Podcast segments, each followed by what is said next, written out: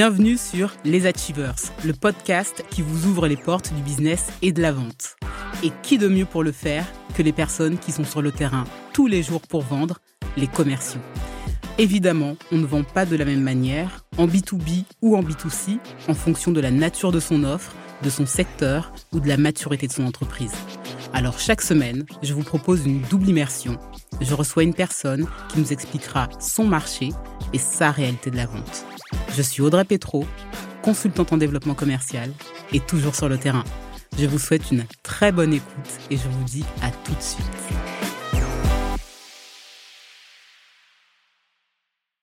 Bonjour JP. Bonjour Audrey. Comment tu vas? Ça va super bien.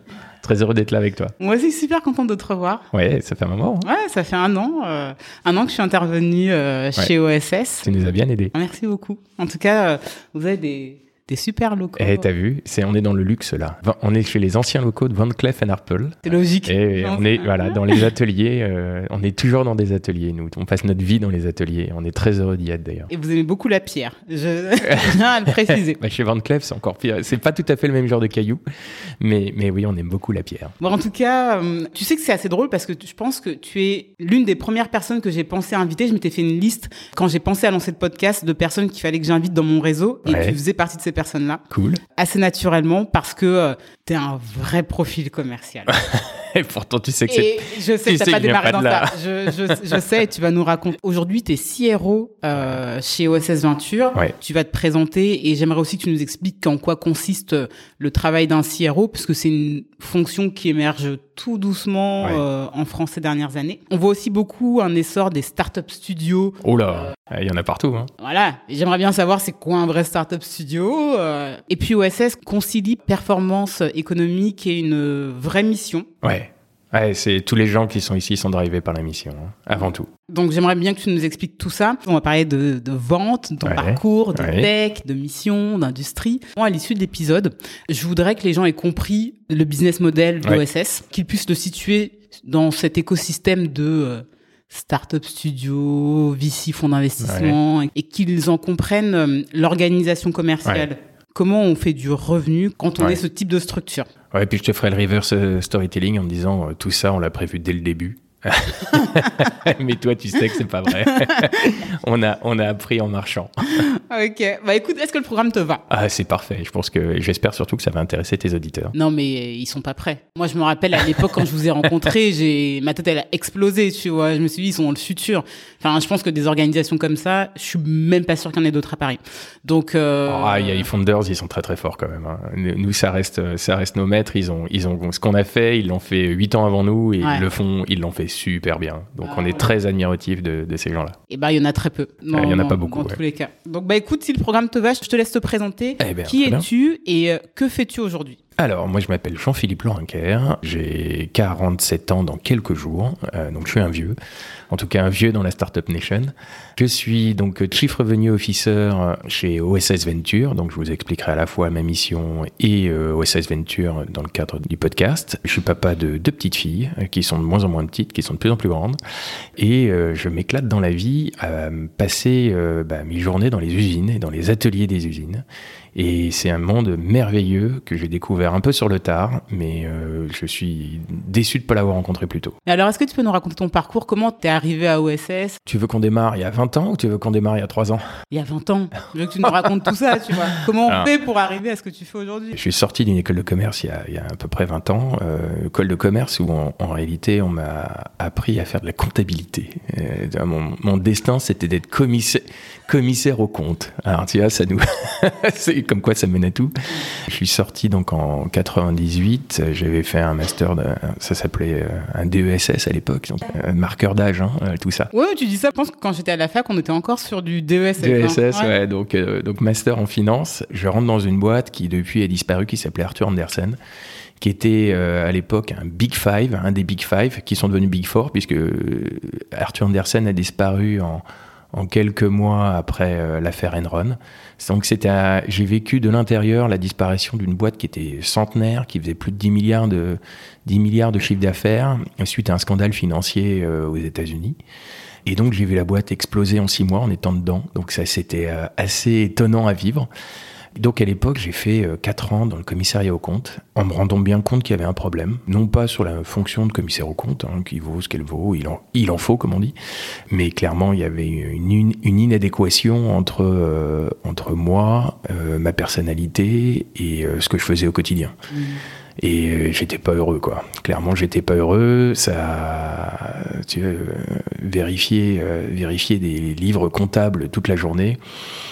C'est pas là-dedans que je m'éclatais le plus, quoi. Je, je me rappelle, tu m'avais raconté que tu avais commencé comme ça. Enfin même moi j'ai pas compris tu vois. Je t'imagine pas du tout bosser dans ton coin tout seul ouais. Alors tu bosses pas tout seul hein, tu es en équipe. Enfin c'est une super école de formation. J'ai appris des choses euh, qui me servent encore aujourd'hui. Euh, aujourd'hui j'ai un j'ai un amour des chiffres euh, qui me vient en partie de, de, de cette période. Ce qui casse les pieds de mes équipes commerciales parce que euh, je connais leurs chiffres souvent mieux qu'eux.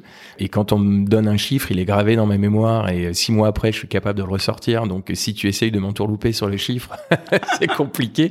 Donc, je suis assez détestable pour ça, mais euh, ça me sert beaucoup. Ça m'a apporté aussi mon métier sales, une approche business, ce qu'on appelle le business acumen en français, hein, qui est qui est très utile notamment quand on fait de la vente consultative, c'est-à-dire vraiment être capable de, de comprendre euh, quels sont les tenants, les aboutissants de l'activité d'un, d'un, prospect ou d'un, futur client. Et euh, donc ça a été une école extraordinaire. Euh, j'ai appris énormément, mais il, était, il, fallait pas que j'y reste. C'est ma personnalité euh, était pas adaptée à ça. j'ai un besoin de créativité et, quand tu commences à être créatif dans les comptabilités, ça, souvent ça se termine en prison. Ouais, je... Donc il faut pas, il faut pas, il faut pas faire ça.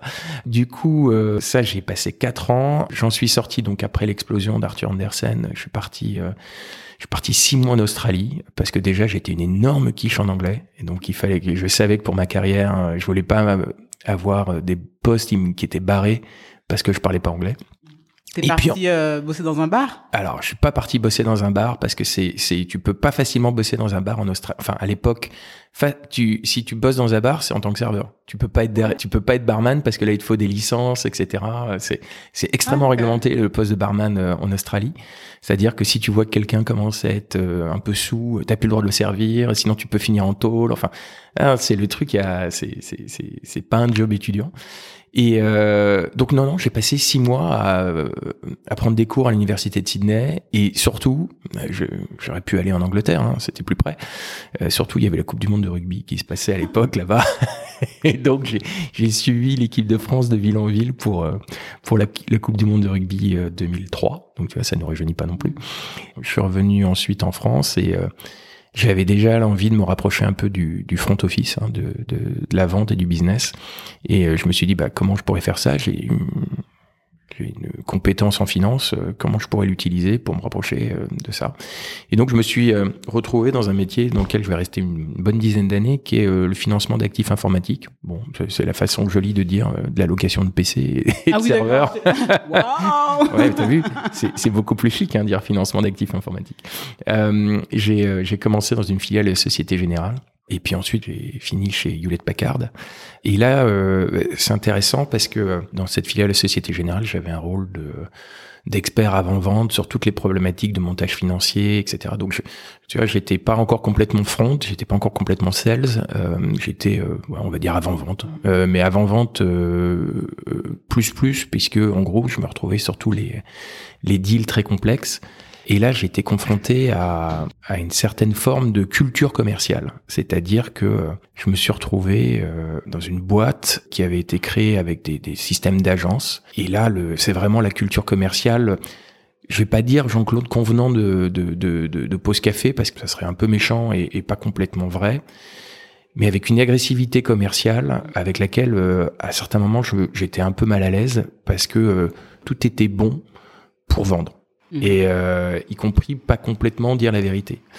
Je te donne un exemple qui m'avait heurté à l'époque. Imagine, tu as l'université où tu les nouveaux commerciaux, etc. Et puis là, tu as un des vieux commerciaux qui vient expliquer aux petits jeunes comment il faut faire pour vendre. Et le gars euh, te dit, euh, bon, euh, maintenant les gars, je vais vous apprendre la botte secrète. C'est la stratégie du pouce. Hein, qu'est-ce -ce que c'est la stratégie du pouce? Bah écoute, la stratégie du pouce, c'est très, très simple. Ton prospect, là, que tu travailles depuis un moment, tu l'invites au restaurant en lui disant tiens allez on va signer le contrat mais je t'invite au restaurant et on fait ça autour d'un bon déjeuner là tu, tu le fais picoler picoler picoler vraiment faut qu'il picole hein. ok d'accord et, et, après et au moment de signer le contrat avec ton index, tu lui montres l'endroit où il faut signer, et avec ton pouce, tu caches le montant du contrat. T'es sérieux? Non. Et là, tu te dis, bon, il y a, y a peut-être un problème de culture, quoi. Il y a un problème de culture. Et je suis parti, euh, je suis parti de cette boîte parce que j'étais pas du tout aligné avec les valeurs. Ça allait pas, quoi. Franchement, je, je me sentais pas du tout à l'aise avec ça. Moi, j'ai pas de problème à avoir des négociations tough et à rentrer dans les, mais euh, à arnaquer les clients, j'étais pas à l'aise. Et quand tu es euh, dans le monde du financement, tu as, plein d'astuces euh, autour de mathématiques financières, même quand tu es directeur financier. Bah, tu, tu peux passer à côté quoi parce que t'as des c'est des calculs quand t'as pas l'habitude de les faire tous les jours mmh. bah tu te fais avoir calculs complexes d'intérêts cumulés etc curieuse de, de, savoir quelles étaient les relations qu'ils entretenaient sur le long terme avec ces clients là signaux forcing euh, il y avait deux types de relations. Tu avais le client qui se rendait pas compte que euh, il avait payé euh, deux fois son en trois ans, il avait payé deux fois son parc parce que les gens lui disaient bah tiens mais faut que tu renouvelles tes PC, on va changer le contrat, on va l'annuler, remplacer par un nouveau et tout. Puis là tu as des intérêts cumulatifs qui, s'accumulent, s'accumulent, s'accumulent. Et puis les gars qui ramassent de la marge. Donc au bout de trois ans ils payaient potentiellement deux fois, trois fois leur parc. Donc celui qui s'en rend pas compte, il, ça va. Puis tu as celui qui s'en rend compte. Et là, donc euh, évidemment, clash, gros clash. J'ai vu assister à des conversations du type euh, Mais attends, le contrat, tu l'as signé? Est-ce que tu veux qu'on aille voir ton président pour lui dire que tu as signé ce contrat euh, qui montre que tu es foncièrement incompétent? Voilà. Donc, pas à l'aise. Mmh, mmh, mmh. pas à l'aise. moi, je venais du commissariat au compte. Oui, donc il y a euh, une notion d'éthique, de légalité. exactement. Et je me retrouve là-dedans, donc vraiment pas à l'aise. Et là, donc, je, quitte cette boîte euh, assez rapidement. Et euh, je me retrouve chez Hewlett Packard à faire toujours du financement, mais là, de soit de très grands parcs informatiques, soit de data centers, donc déjà sur des problématiques euh, beaucoup plus complexes, euh, sur des contrats d'infogérance dans lesquels il faut financer euh, l'ensemble d'un parc informatique. donc on parle de contrats qui font plusieurs dizaines, voire parfois plusieurs centaines de millions d'euros. Là, c'est une banque. D'un côté, c'est avais des agents commerciaux, de l'autre côté, tu as une banque. Évidemment, là, on, on joue pas à ce genre de choses, mmh. parce qu'en plus, comme c'est une, une filiale d'un groupe américain qui utilise ce bras financier pour promouvoir ses propres ventes, si tu commences à clasher au niveau du financement avec un client et que ça remet en cause les ventes de hardware ou de software, euh, là t'es pas bien. Donc euh, là je me retrouve euh, écosystème beaucoup plus intéressant, avec des complexités de deal euh, bien plus élevées. Donc techniquement je m'éclate, une culture commerciale beaucoup moins agressive, avec c'est pro et c'est con, ça. Hein. on parle d'éthique, euh, voilà, euh, déjà beaucoup plus intéressant. Mais de l'autre côté, je me retrouve aussi dans une filiale bancaire où là, tu as des processus super réglementés, super réglementés. Euh, tu dois demander huit fois l'autorisation à Dublin avant d'aller faire pipi. Enfin. D'un côté, j'avais euh, une grande autonomie. Euh, là, je me retrouve dans un carcan. Euh, à... Alors, tu sais ce qu'on dit, hein, la créativité vient de la contrainte. Donc, au début, mm. tu apprends à, à, tester les bornes, à tester les limites. Et puis, Pas tu voles une fois. et puis, petit à petit, tu te réorganises. Et puis, tu arrives à jouer. Une fois que tu connais les limites de chacun, tu arrives à rentrer à structurer tes deals pour que ça rentre dans les limites de chacun. Donc c'est une autre forme. Hein. Et là, franchement, je m'éclate. Euh, en plus, je rencontre mon, mon, chef qui euh, qui qui deviendra mon mentor, euh, un, homme assez exceptionnel qui s'appelle Ray McGann, qui depuis est devenu patron de Hewlett Packard en Irlande. Tom, bah, il m'apprend beaucoup de choses. Il m'apprend sur la vente. Le gars était un ancien instituteur. Donc tu te dis, comment il est arrivé là, quoi. C'est un peu comme moi qui était ancien commissaire au compte. Et c'est un meneur d'hommes. Et là, il m'apprend euh, les bases du management, euh, comment tu arrives à euh, emmener des équipes avec des gens qui sont plus forts que toi. Il m'avait marqué, je me souviens encore, tu vois, le premier jour où on se rencontre, entretien d'embauche, le mec me dit, écoute, moi, mon rôle, c'est de recruter des gens plus forts que moi et de les aider à surperformer. Et là, tu dis, ouais, gros travail d'humilité sur soi. Ouais, parce que c'est intéressant. Souvent, il y a des managers qui recrutent et, qui préfèrent recruter des gens moins bons. Euh. Exactement. Et, et, et, là, lui, il se dit, bah moi, je vais, je vais construire ma, ma croissance et ma carrière en m'appuyant sur des équipes euh, qui vont me pousser vers le haut, plutôt que de passer ma vie à essayer d'être attiré par ceux qui sont au-dessus de moi. Euh, je, et donc, du coup, il s'est créé des équipes avec des top talents dedans qui étaient prêts à se couper les veines pour lui, quoi. Donc euh, hyper intéressant. Euh, donc lui m'apprend les bases du management, euh, comment tu peux être exigeant tout en étant bienveillant. Enfin vraiment des, des, choses très très intéressantes. Puis moi je commence à apprendre mon métier de sales parce que là pour le coup je me retrouve en front et ça se passe ça se passe plutôt bien. J'ai la chance de, de, de de bien performer, euh, de me faire quelques voyages dans les Caraïbes euh, ou, à Hawaï parce que j'ai, tu sais, il y a, voilà, ouais, c'est ça, c'est, tu te rentres dans le top 5 et, euh, et hop, t'emmènes avec toi et ton épouse à l'autre bout du monde. Alors, c'est très américain, ça, non? C'est très américain. Et c'est marrant, j'en parlais sur un Slack il y a pas longtemps, un Slack de, de sales.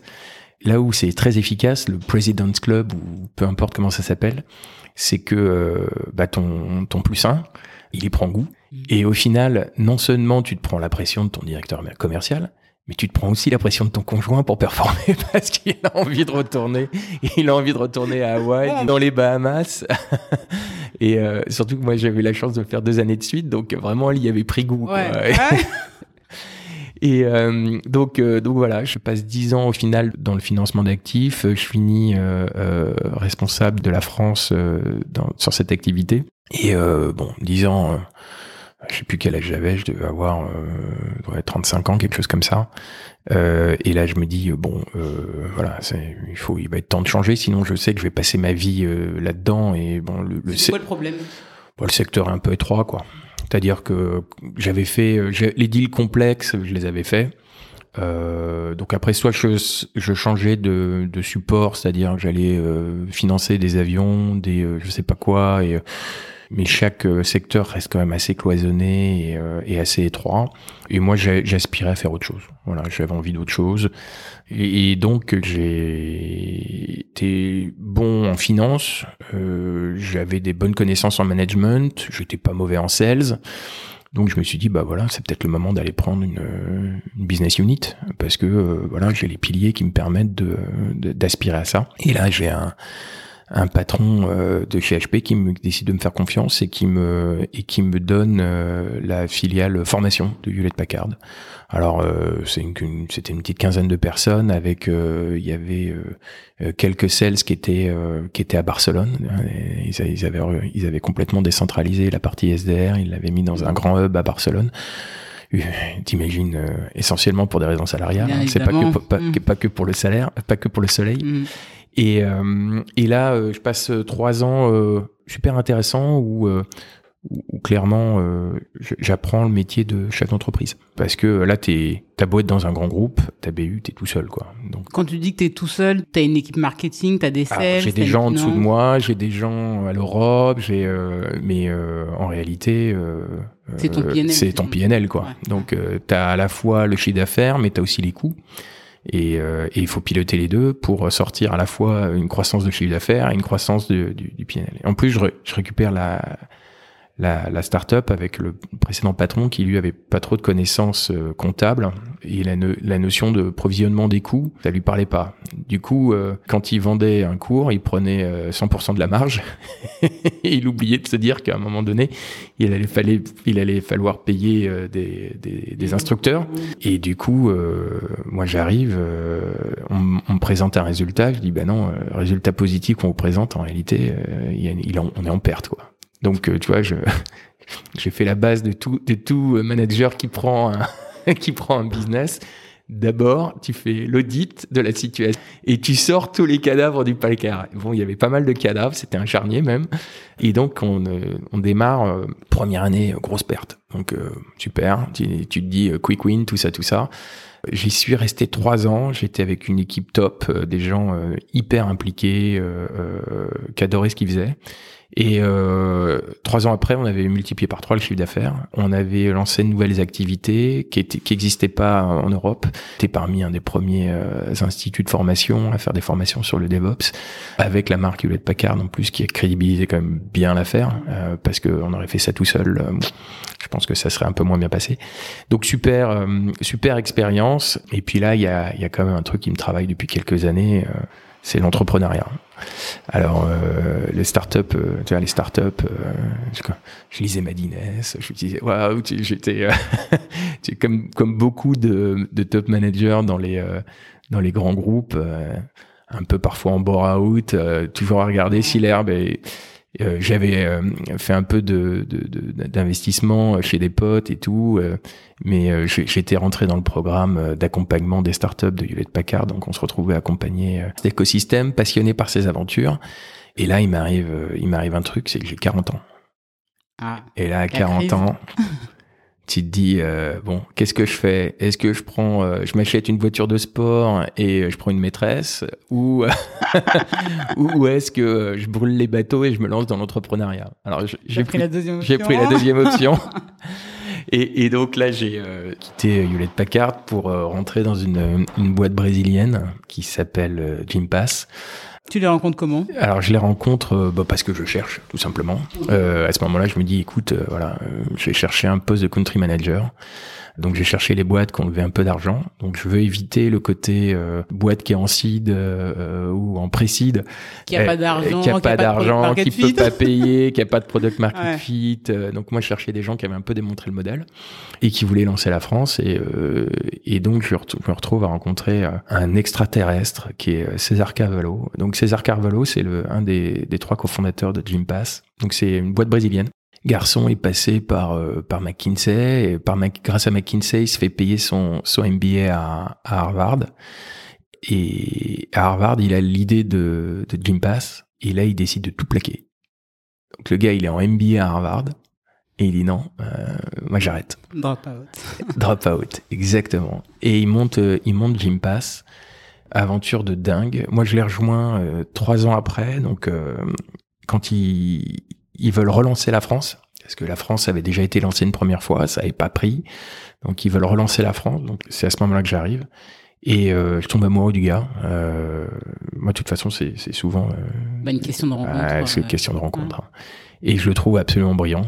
Et donc, je pars dans cette aventure euh, avec une équipe alors j'arrive, euh, tu sais, encore une fois, hein, tu te mets, euh, tu arrives dans une organisation, il euh, faut que tu te donnes les moyens d'y arriver. Hein, donc le début, c'est pas, ça n'a pas été exceptionnel. À, la fin de la première semaine, je vire la moitié de l'équipe commerciale parce que parce que c'était pas les bonnes personnes, parce que c'était voilà, et donc c'était bien ni pour elles ni pour moi, parce qu'elles elles allaient être, continuer à être en, situation d'échec. Et du coup, elles allaient, m'entraîner mm, moi. Mm. Donc ça, c'est euh, c'est un truc que j'ai, euh, c'est un des meilleurs euh, conseils qu'on m'ait donné. Hein. C'est le meilleur moment où tu dois sortir quelqu'un, c'est la première fois où tu y penses.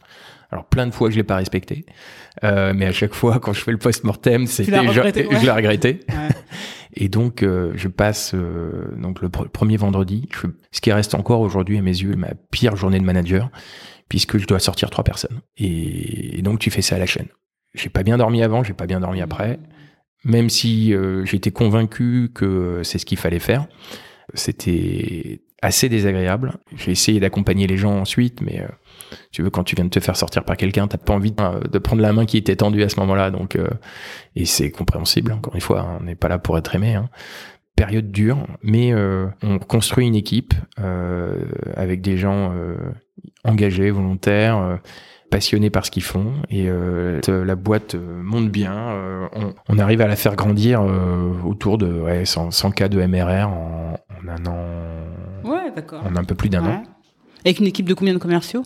7-8 personnes. pas plus et, et dont pas mal de en réalité t'avais avais la moitié de la moitié de SDR et, et la moitié d'AE D'accord, parce que Gympass c'était un SaaS de réservation de. Ouais, c'est comme tu vois Gymlib. Oui. Oh, voilà. Donc Gymlib a copié le modèle de Gympass. Ça me fait plaisir de le rappeler. Au final, il s'est passé plusieurs choses. Euh, premièrement, euh, l'arrivée de Bolsonaro. Ça peut paraître étrange, mais il se trouve que quand Bolsonaro est arrivé, euh, le Real brésilien s'est effondré. Euh, or, euh, le, le, business plan de Gympass était en dollars. Donc, chasse au coup. Euh, deuxièmement, le, marché du sport en entreprise en France est en grande partie euh, bloqué par euh, le monopole qui est donné à, aux anciens comités d'entreprise, alors maintenant c'est CSE je crois, qui font que euh, tu es parasité dans tes négociations avec euh, les RH par euh, les CSE. Et puis tu as aussi le fait qu'en France, les gens ont déjà pas mal d'avantages, notamment dans les grands groupes, contrairement à là où Gympass s'épanouit le plus, comme ce qu'est l'Amérique latine, ce qu'est les États-Unis ou, ou l'Espagne, où, où, ça marche, ça marche marche très très bien. La croissance est moins forte que qu'attendu. On a besoin de baisser les coûts et donc là, euh, j'ai le patron de l'Europe, il m'a me dit écoute, euh, on va fermer le front euh, de la France. Donc on va couper tous les commerciaux. On va garder que les gens pour exploiter les contrats déjà signés puisque euh, bah, c'est la beauté du SaaS, hein, c'est qu'une fois que tu coupes tous les commerciaux, euh, bah, tout. le, tout, le reste c'est du c'est de la marge. Hein, mmh, donc euh, coup dur quand même parce que euh, alors mon cas personnel j'étais pas particulièrement inquiet je savais que j'allais retrouver. Mais en revanche euh, moi j'étais euh, dévasté pour mes équipes quoi parce que les gens s'étaient donnés c'était c'était vraiment investi et et du coup, euh, bah voilà, euh, plan de licenciement, euh, je vire tout le monde. Alors évidemment, là pour le coup, les gens comprennent que c'est pas juste le fait du prince. Et du coup, j'arrive à en aider certains avec mon réseau à, trouver du à trouver du taf rapidement. Donc personne personne sur le carreau. Donc ça, très content. Et donc moi, je me retrouve, bah voilà, chômeur, 42 ans, et je me dis bon bah qu'est-ce que je fais maintenant? Est-ce que c'est peut-être, tu vois le le, la, volonté d'aller dans l'entrepreneuriat, euh, est-ce que c'est peut-être pas le moment d'y aller quoi? Et du coup, euh, je rencontre un, une personne euh, un peu par hasard qui se trouve être Renan de Villiers, c'est-à-dire le patron de d'OSS Venture. Et il me dit bah écoute, on cherche des profils comme toi là pour devenir cofondateur de boîte. Est-ce que ça t'intéresse? Ah, au début tu le rencontres et vous parlez de ça? Exactement. Et en fait, il se trouve que je suis J'étais un, un des cofondateurs de la boîte qui deviendra après Fabrique. Ah, tu, j'en apprends, j'en apprends euh, là, t'en apprends tous les jours.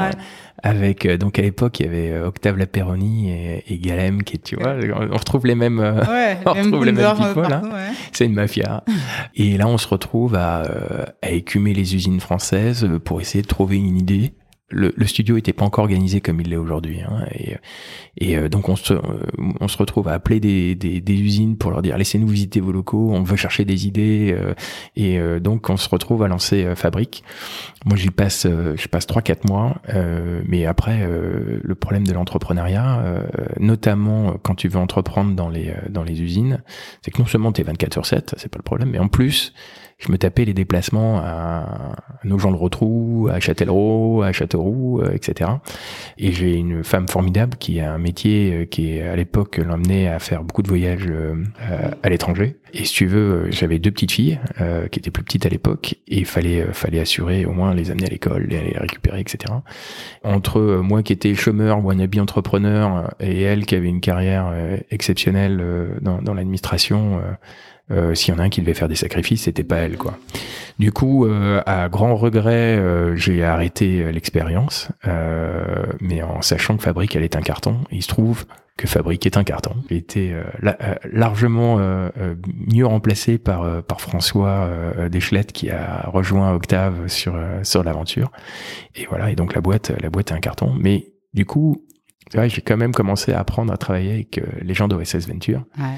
C'était la troisième startup d'OSS à l'époque. Donc tu vois. Peut-être avant de, de continuer, est-ce que tu peux nous expliquer aujourd'hui ce que fait OSS et après j'aimerais qu'on fasse un petit tour de deux trois définitions pour que les gens resituent un petit peu euh, dans l'écosystème. Alors OSS c'est un startup studio. Tu vas me dire mais qu'est-ce que c'est qu'un startup studio? Ah, Exactement. Alors un startup studio, euh, je vais le présenter par la négative dans un premier temps, c'est ni un incubateur ni un accélérateur. Donc euh, notre métier, c'est pas de recevoir des gens qui ont déjà un projet en leur disant écoute, euh, va au bout du couloir là-bas, tu verras une armoire, dedans il y a un vieux PowerPoint qui a été imprimé il y a trois ans, tu vas le lire et ça va changer ta vie. Et grâce à ça, tu vas réussir ta boîte. Euh, un startup studio, c'est des gens qui, en tout cas pour nous, on passe notre vie dans les usines à essayer de trouver quels sont les problèmes des opérateurs et des managers de première ligne dans les ateliers. Une fois qu'on a trouvé un problème, on va chercher à recruter ce qu'on appelle les cofondateurs. Donc les cofondateurs sont des gens qui souvent viennent du monde de la tech ou du conseil, euh, mais pas que. Et parfois, on a, on a pris des gens qui étaient euh, multi-entrepreneurs. Euh, je pense par exemple à Thibaut Godillot qui avait créé la marque Le Pantalon. Vous pouvez trouver sur Internet. Ils font des super produits d'ailleurs. On peut vous avoir un code de réduction. Où là, tu vois, actuellement, on est Alexandre Kip euh, qui avait monté une marketplace de fromage. Donc clairement, on est loin de l'industrie, on est euh, loin de la, non pas loin de la tech, mais c'est pas les marketplaces, c'est pas ce qu'il y a de plus tech non plus. Ils veulent entreprendre ou réentreprendre. Et soit ils n'ont pas d'idée, soit ils savent que euh, le faire tout seul est très compliqué. Et à ce moment-là, on va leur donner quoi? On va leur donner un problème à résoudre. Donc un problème qu'on a déjà creusé, parce qu'on sait que c'est un problème qui est partagé par 15, 20, 30% des usines. Donc euh, il y a une profondeur de marché. On va leur donner une méthodologie qu'on a déjà itérée une, vingtaine de fois, euh, qui va leur dire exactement bah, par où tu commences, euh, où tu finis, quels sont tes objectifs à chaque étape, etc., etc. Et surtout, on va leur donner une équipe personnes qui a déjà euh, qui ont déjà lancé entre euh, 3 et 8 boîtes sur un sujet particulier donc ça va être euh, du code du code ça va être euh, de l'UX design ça va être du produit ça va être du growth. Et ces gens-là vont les accompagner pendant une petite année. Et quand ils sortent de chez nous les founders ils ont une entreprise. Ils ont souvent trouvé leurs premiers employés. Ils ont trouvé également leurs premiers clients euh, leur produit, il fonctionne et il est live dans des usines. Et nous, euh, ça nous a coûté en gros euh, un demi million d'euros et on prend 25% de la boîte. Donc on a un business model de fonds d'investissement puisqu'on se rémunère sur du temps long, en espérant que les 25% de la boîte valent beaucoup plus que 500 000 balles euh, dans quelques années. Donc, mais ces 500 000 balles de, de salaire euh, de personnes ultra qualifiées euh, sur cette partie construction 0 à 1, là où la plupart des fonds, bah, ils te filent 500 000 balles en te disant, bah, surtout achète pas trop de baby-foot parce qu'il y a ou de nouveaux locaux parce qu'il y a d'autres choses à faire. Alors, on en vient à la différence entre un startup studio et un fonds d'investissement. Donc, de ce que je comprends, enfin, et puis de ce que je sais, c'est aussi la différence entre bah, un accompagnement opérationnel et juste une enveloppe financière. Mais est-ce que tu vois également d'autres choses? Alors oui, alors il y a, y a, il se trouve qu'on a trois actifs répétables aujourd'hui dans le studio. Le premier, euh, c'est le la méthodo, sur lequel on itère à chaque nouvelle startup, donc on améliore à chaque fois, donc on, on, on progresse euh, à chaque fois, on prend des shortcuts, on va de plus en plus vite. Quand on, je, je vois les startups qu'on sortait il y a trois ans et celles qu'on sort aujourd'hui, euh, ça n'a strictement rien à voir. Ensuite, euh, il y a le, il y a la tech. Euh, il y a à peu près 60% des lignes de code qui sont réutilisées. tout ce qui va être back-end, typiquement ton single sign-on, ta RGPD, ta cyber, tout ça, t'as pas besoin de le recoder à chaque fois parce que c'est codé une bonne fois pour toutes. C'est même amélioré à chaque fois. Je pense par exemple sur la partie cyber et RGPD, euh, on a monté une boîte qui fait, qui traite de la donnée médicale et qui a vendu à l'Union européenne. Donc euh, autant dire qu'on a été charcuté sur la partie cyber et sur la mmh. partie RGPD. Du coup, on est monté en puissance là-dessus. Cette montée en puissance, euh, l'ensemble des startups en bénéficient. Et donc, quand tu te retrouves à un moment donné avec un industriel qui te dit ah oui mais la cyber c'est important, vous comprenez, est-ce que vous êtes bon en cyber? Eh ben, on n'est pas bon, on est excellent parce que on, on, on a euh, travaillé sur ces aspects-là euh, avec d'autres clients et d'autres et d'autres startups et chose que ne peut pas faire une startup euh, qui démarre from scratch parce que ton objectif au début c'est de monter ton front et ton back bah, tu le fais quand tu peux quoi. Donc ça c'est le, deuxième actif répétable. Le troisième c'est la partie justement revenu puisque une des forces et une des faiblesses de l'industrie, c'est les cycles de vente sont très longs. Donc euh, ça c'est une faiblesse. C'est compliqué de vendre un des industriels, surtout qu'ils ont l'habitude d'acheter du hardware, ils ont assez peu l'habitude d'acheter du software. Ils savent calculer un ROI sur du hardware, ils plus compliqué sur du soft. Donc ça c'est la faiblesse. Le, le, le, point fort en revanche c'est que euh, euh une fois qu'ils te font confiance, euh, tu sors pas. Les, les taux de churn sont euh, 3, 4 fois, 5 fois inférieurs à ce que tu peux trouver dans du SaaS euh, habituellement. Donc quand tu es euh, une solution qui a été adoptée et, et pour laquelle ils te font confiance, bah, si tu fais pas de bêtises et si tu délivres bien le service pour lequel tu es payé, bah tu, tu, tu bouges pas. Et euh, la plupart, enfin toutes les études sur le SaaS le démontrent. Hein, il est plus important d'avoir un churn faible qu'une euh, croissance forte. Euh, idéalement, faut les deux. Hein, mais euh, si tu dois choisir entre les deux, euh, tu choisis un churn très très faible parce que euh, c'est ce qui te coûte le moins cher, c'est ce qui te permet de capitaliser. Donc on a ce réseau de preferred partners qui sont des, des industriels qui ont ce mindset, cet état d'esprit d'early adopter et qui sont avec qui on a déjà travaillé et donc qui sont prêts à nous faire confiance. Quand euh, je les appelle et que je leur dis écoute, on, est en train de lancer euh, telle boîte sur tel sujet, ça serait bien que tu les prennes une heure en interview, euh, euh, bah, ils prennent le, ils prennent le téléphone. Et du coup les les cofondateurs quand ils arrivent chez nous, ils ont plein d'entretiens dans les premières semaines avec euh, des grands groupes. On a des gens comme Seb, comme Michelin, comme Bell, qui qui nous font confiance parce que par le passé, on leur a démontré beaucoup de choses et ils savent que quand on prend un sujet, bah, il y a une chance qu'on l'amène au bout. Et eux, ça les intéresse parce que ce sujet, en général, c'est un problème pour eux. Euh, ils n'ont rien trouvé de satisfaisant sur le marché, et donc s'il y a quelqu'un qui arrive à craquer le problème pour eux, bah ils sont contents. Et si ça leur coûte que quelques entretiens à droite à gauche, euh, l'investissement est assez faible, puisque encore une fois le risque financier c'est nous qui le prenons, c'est pas pas du tout l'industriel. Donc euh, donc voilà, ça c'est les trois actifs répétables sur lesquels on, s'appuie et qui permet d'aller très très vite. Là, on comprend bien la différence entre un startup studio et un fonds d'investissement. Mais comment vous financez?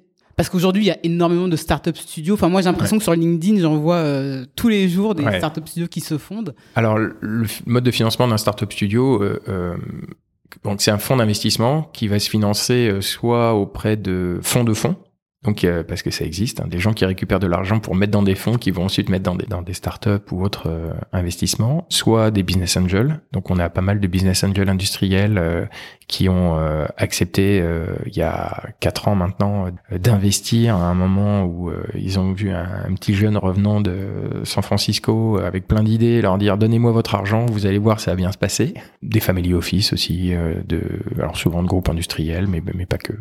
Donc on, on se finance euh, en levant des capitaux. Et puis ensuite, bah, on espère que euh, ces capitaux nous suffiront à lancer suffisamment de startups. Et puis, quand on aura plus de cash, on relèvera des capitaux, euh, mais en ayant démontré euh, les startups qu'on a sorties euh, fonctionnent bien, quoi. Et donc, on aura une crédibilité supérieure. Alors, du coup, c'est quoi les métriques et les chiffres qu'on suit quand on a un startup studio? Écoute, euh, on va déjà avoir le, le nombre de startups qu'on qu sort à l'année parce qu'il faut quand même euh, rentabiliser? Et on va regarder évidemment le chiffre d'affaires généré par ces startups.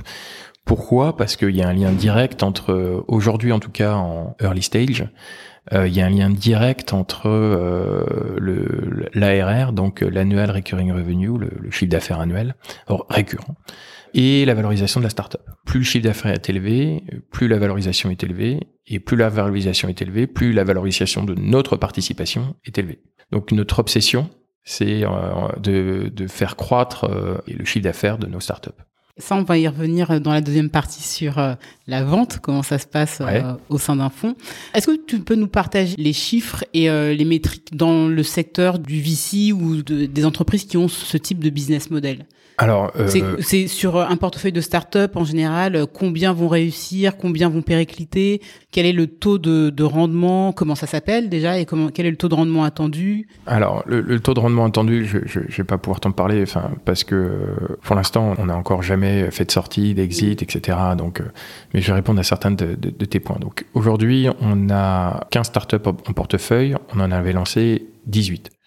Donc, on a un taux de réussite de 5 sur 6. Ok par rapport à l'écosystème vous... C'est ouais, c'est largement supérieur. On, on, le taux de survie d'une startup à 3 ans est inférieur à 10% en général. Donc on est on est on est plutôt on est plutôt pas mal. Donc là là-dessus on s'en sort on s'en sort bien. Là aujourd'hui, le portefeuille est présent dans un peu plus de 1000 usines. Il y en a un peu plus de 30 000 utilisateurs mensuels. Il y a de l'usage, ça c'est hyper important. On a des taux de churn qui sont euh, autour de 1-2%, donc euh, dans du SaaS B2B, euh, c'est quand même très très faible, largement inférieur à ce qu'on peut voir dans d'autres secteurs, les Martech par exemple, ou les FinTech. Niveau de rendement, euh, on a monté des fonds d'investissement qui nous permettent de faire les follow. Aujourd'hui, ce, qu'on, ce à quoi on s'attend, c'est au bout de à 7 ans, c'est de faire x3, x4 en, en, termes de valo sur la partie euh, de, de fonds de follow-up. Mais sur le studio, euh, ouais, à mon avis, on sera plutôt sur x20, x30. Mais, mais parce que, parce que les, le risque est, est pas le même non plus. L'avantage en fait d'un startup studio, euh, que tu sois euh, investisseur ou que tu sois euh, cofondateur, c'est notre métier, c'est de dérisquer les projets. Pourquoi on dérisque les projets? Parce que euh, on a fait plein de conneries avant, et donc on sait quelles sont les bêtises à pu faire. Et, euh, et c'est ça qui est intéressant, c'est que on... alors tu sais, l'adage dit que l'expérience est une lanterne qui n'éclaire que celui qui la porte. Mais là, on, comme on est euh, le troisième cofondateur de la boîte, on a un pouvoir d'influence qui est très très fort, notamment au début, puisque la plupart des cofondateurs qui nous rejoignent, bah, souvent ils sont primo founders et donc ils nous écoutent. On aime bien prendre cette image du euh, tandem. Au début, euh, on est tous les deux sur le vélo et, euh, et on pédale tous les deux, mais c'est nous qui tenons le guidon. Et vers la fin, on passe le volant au cofondateur et, et on pédale derrière. Donc on, tout le monde pédale tout le temps, mmh. mais au début on tient le guidon parce qu'on a une grosse expérience sur les débuts. Et puis après on passe, on passe le guidon à des gens qui sont très très forts, qu'on recrute parce qu'ils sont très très forts, dont on sait qu'ils vont amener le projet euh, sur la Lune. Dans le passé, vous mettiez combien de temps à sortir une start-up et aujourd'hui, on est, vous êtes passé à combien de temps? Bah, et, et, étonnamment, aujourd'hui, on met plus de temps à sortir ah les startups qu'avant. Oui. Mais pourquoi? Parce que déjà, on, dans les premiers temps, on avait euh, une équipe euh, produit, une équipe tech pas d'équipe growth, pas d'équipe revenu. Donc euh, une fois qu'on avait fait la tech, bah on les laissait se débrouiller. Alors qu'aujourd'hui on, rajoute un support sur la partie tech. On a rajouté un support sur la partie RH qui permet aussi d'aller chercher tes premiers employés. On a rajouté aussi un support sur la partie VC qui te permet de, de t'aider sur tes premières levées de fonds. Donc on accompagne les startups euh, beaucoup plus longtemps. En revanche, quand elles sortent de chez nous, c'est-à-dire entre 9 euh, et 15 mois, on s'attend à ce qu'elle soit à 50 cas de MRR, ce qui est très rapide. En tout cas, dans le monde industriel, il y a des SaaS, euh, dans, il y a des SaaS dans le dans, dans le 2C, exactement, qui peuvent y mm. arriver très rapidement, etc. Mm. Mais ils n'ont pas les mêmes taux de churn, euh, c'est pas les mêmes investissements. Euh, là, moi, je te parle d'équipes, ils sont euh, ils sont 3-4 euh, quoi. Donc euh, ça va vite, ça va très très vite. Donc on les garde plus longtemps on fait aussi des projets qui sont plus complexes. Tu vois là, euh, notre dernier, euh, un de nos derniers projets, euh, ça a été de sortir un, un ERP de production. Je vais dire, mais vous êtes, ah. vous êtes des malades, vous avez le fameux, ouais, tu sais que c'était un truc qu'on avait en, en vous êtes des malades, sortir un ERP, il y en a plein des ERP. ouais, il y en a plein des ERP, mais il y en a pas un qui satisfait qui que ce soit. Et donc là, on a décidé de sortir un ERP, euh, donc qui s'appelle Bonks, je fais un peu de pub, no code pour les boîtes qui, pour l'instant, qui font entre 20 et 200 personnes boîte industrielle. Bah ça, c'est techniquement plus compliqué que les, les premiers écrans de fabrique qu'on a. Qu mm. Aujourd'hui, fabrique est devenu un, un produit complexe avec euh, de l'intelligence artificielle dedans, etc. Mais parce qu'ils ont fait une série A, parce que euh, ils sont trois ans de trois ans d'ancienneté, donc euh, ils ont grandi. Euh, c'est une équipe quasiment de 60 personnes. Mais là, au début, c'était c'était des écrans, c'était des formulaires, hein. et donc c'était l'empilement de formulaires, donc c'était pas le plus compliqué quoi. Là, sortir un ERP, c'est déjà beaucoup plus compliqué. Donc, euh, on s'attaque à des sujets plus complexes, euh, sur des sujets un peu plus longs, et surtout, on les amène plus loin. Est-ce que tu peux expliquer un petit peu aux personnes qui nous écoutent comment se passe le process de création? Alors, avant le recrutement des cofondateurs, déjà, il y a, la création, l'identification d'un ce qu'on appelle un space, donc on va dire en français un espace qui sont ces fameux problèmes, euh, ces fameux problèmes euh, partagés par plein d'usines? Donc un problème partagé par plein d'usines, euh, bah, si on reprend le cas de fabrique par exemple, c'est dans tous les ateliers, il y a un tableau blanc qui permet de faire de la résolution de problèmes. Et ce tableau blanc, quand le problème il a été résolu, tout le monde l'efface. Donc il y a, a pas d'historisation de du, du problème, il n'y a pas de capitalisation sur le savoir. L'information, elle circule pas bien dans l'entreprise parce que il faut venir au tableau blanc pour voir quel est le problème. Donc quand on est à la qualité ou à la maintenance, il faut se déplacer pour voir le problème. Et puis s'il y a une escalade, pour euh, c'est pareil, c'est compliqué. Et, euh, et puis surtout, il n'y a pas de structuration de la data parce que c'est un quelque chose qui est écrit sur un tableau blanc et, donc tu t'as pas de, tu absolument pas ces aspects d'ataïfication. Et donc Fabric résout l'ensemble de ces de, ces problèmes et permet de d'accélérer la résolution de problèmes en atelier de façon très significative. Donc, euh, comment ça s'est passé? Bah, C'est simple. Moi, euh, à chaque fois que je passais dans un atelier à un autre, pour le coup, je peux en parler, j'étais là. Euh, je voyais ces tableaux blancs partout. Je me dis, mais c'est pas possible, quoi. Ça, c'est, on est à la, on est à la préhistoire. Là. Comment se fait-il qu'il y ait encore ce genre de choses? Et donc, on s'est dit, bah, comme on le voit partout, et comme c'est un problème parce que personne n'est satisfait de ce truc-là, et les gens ils imprimaient des tableaux Excel pour le coller sur le tableau, enfin c'était c'était n'importe quoi. On est parti sur ce côté euh, création de la digitalisation du management visuel dans l'atelier et donc du lean. Mais à côté de ça, euh, on a des sujets qui sont très divers euh, autour du, du computer vision pour regarder les défauts de qualité, de l'automatisation, de la gestion des stocks, la gestion des plannings, enfin vraiment vraiment de tout. Donc d'abord on trouve un problème on valide ce problème en disant euh, c'est vraiment un problème pour toi, tu serais prêt à payer pour ça? Ça aussi, c'est un point, un point important. Ça se passe au moment notamment de la création de la co-construction, je, je, viendrai juste après. Mm. On recrute euh, ensuite des cofondateurs, euh, on essaye de les prendre euh, en se projetant sur bah, cette personne quand on va lui laisser le projet entre les mains. Donc on aura fait le 0 à 1, est-ce qu'il va être capable ou elle va être capable de l'amener de 1 à n? Donc c'est un exercice de projection qui est pas qui est pas évident parce que en gros tu vois un bébé entrepreneur et tu te dis est-ce que c'est le futur Elon Musk ou le futur Jeff Bezos? Je sais pas si j'avais vu Jeff Bezos en 90, je me serais dit, euh, ce mec-là, c'est un génie, il va être exceptionnel. Hein. c'est pas évident en termes de. Mm, mm, mm. Aujourd'hui, tu dis, bah, quel, quel, talent, mais oui, mais il y a, il y a 30 ans, euh, est-ce que c'était aussi évident que ça?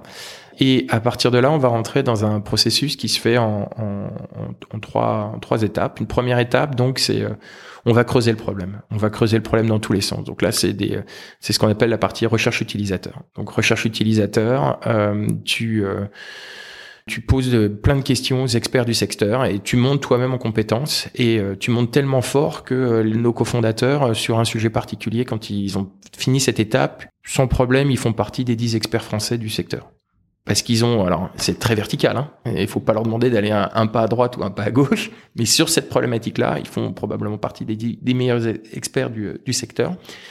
Et on, ne termine euh, cette phase-là que quand on a trois co-constructeurs. Et donc un co-constructeur, c'est quoi? C'est quelqu'un qui va accepter de passer du temps parce que le problème est suffisamment difficile, a suffisamment d'impact pour lui, pour qu'il accepte de passer du temps pour que on co-construise un, un, produit. Et ensuite, on va rentrer dans la deuxième phase où là, on va commencer à co-construire le, le, MVP. Donc, on va construire les écrans. Donc là, il y a, toute la partie UX design qui rentre dans, l'affaire. Il y a la partie tech. Dans un premier temps, on se pose la question de savoir est-ce que on démarre sur euh, du low code no code pour faire un MVP ou est-ce qu'on commence à coder dans le dur? Donc voilà, plein de questions qui sont posées autour de là. Et on continue aussi à essayer de placer le produit, en gros, de vendre des Figma.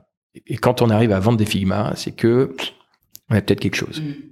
Alors évidemment, vendre des Figma, ça veut dire quoi? Ça veut dire que euh, on embarque des futurs euh, clients sur une vision, mais ils ne payent qu'à partir du moment où ils ont un produit live dans les mains. Hein, on va pas, on va pas leur juste leur envoyer des maquettes, euh, mais ils ils se committent et, parfois ils se committent à poker. Et tous les POC sont payants.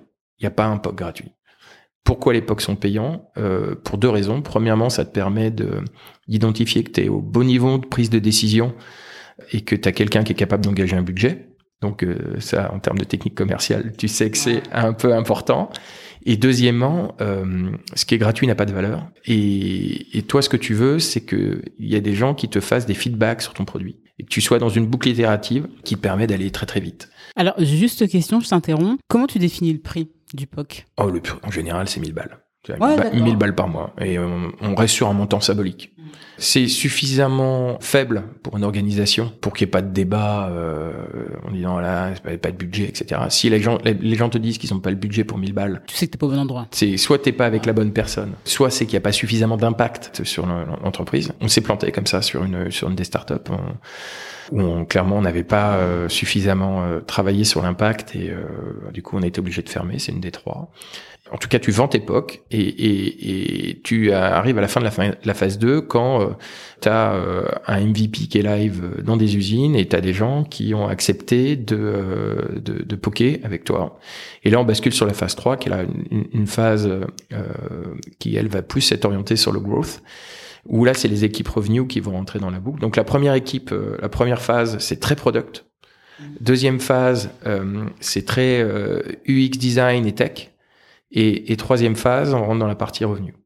Et cette partie revenu, euh, là, bah là, j'ai des j'ai des growth des growth hackers qui vont essayer de construire le playbook de vente de, de la startup. Donc ils vont tester plein de choses dans tous les sens, ils vont tester les ICP, ils vont tester le marché, ils vont tester les campagnes, ils vont tester tout ce que tu peux imaginer de tester pour que au final, quand euh, la startup sort de chez nous, elle est aussi son playbook sales en disant ben voilà, pour vendre, en tout cas pour vendre à nos débuts, c'est comme ça qu'il faut faire. Et la recette elle est elle est là.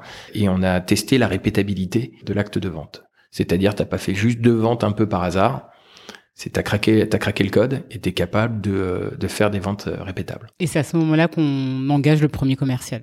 Et c'est à ce moment-là qu'on engage le premier commercial, exactement. Euh, c'est-à-dire que le premier commercial, il arrive, il a déjà plein de choses qui ont été faites, il a un playbook, il a une sales machine euh, qui tourne déjà, il a un pipe qui est déjà rempli. Donc là, son objectif, c'est d'accélérer la création de ce pipe et de, de, de convertir euh, alors il y a déjà eu du, du chiffre d'affaires de signer, hein, bien évidemment, mais, euh, mais c'est de, de convertir, d'accélérer tout ça, de structurer, euh, travailler avec le marketing, etc. Donc c'est à ce moment-là que les premiers employés arrivent. Tiens, j'ai envie qu'on parle un petit peu des personnes du coup que vous, vous recrutez, euh, que ce soit au sein d'OSS, mais euh, pour commencer des startups. Ouais. Tu vois, aujourd'hui, je pense que c'est sûrement un des secteurs qui attire euh, le plus les nouvelles générations. Mm-hmm. Est-ce que, selon toi, c'est le cas quand on parle de startups qui sont dans le SaaS et dans l'industrie? Alors, euh, c'est marrant parce que on voit des nouveaux profils arriver qu'on voyait pas avant que vous voyiez pas il y a un an euh... Ouais, il y a un an, on voyait, il y a des gens qu'on voyait pas. Euh, il y a un an, on voyait des gens comme toi qui étaient un peu précurseurs et qui, qui se disaient, euh, ouais, l'industrie, c'est, euh, il y, a des, y a des trucs de dingue à réaliser, mais euh, et, des précurseurs, par définition, il y en a pas beaucoup.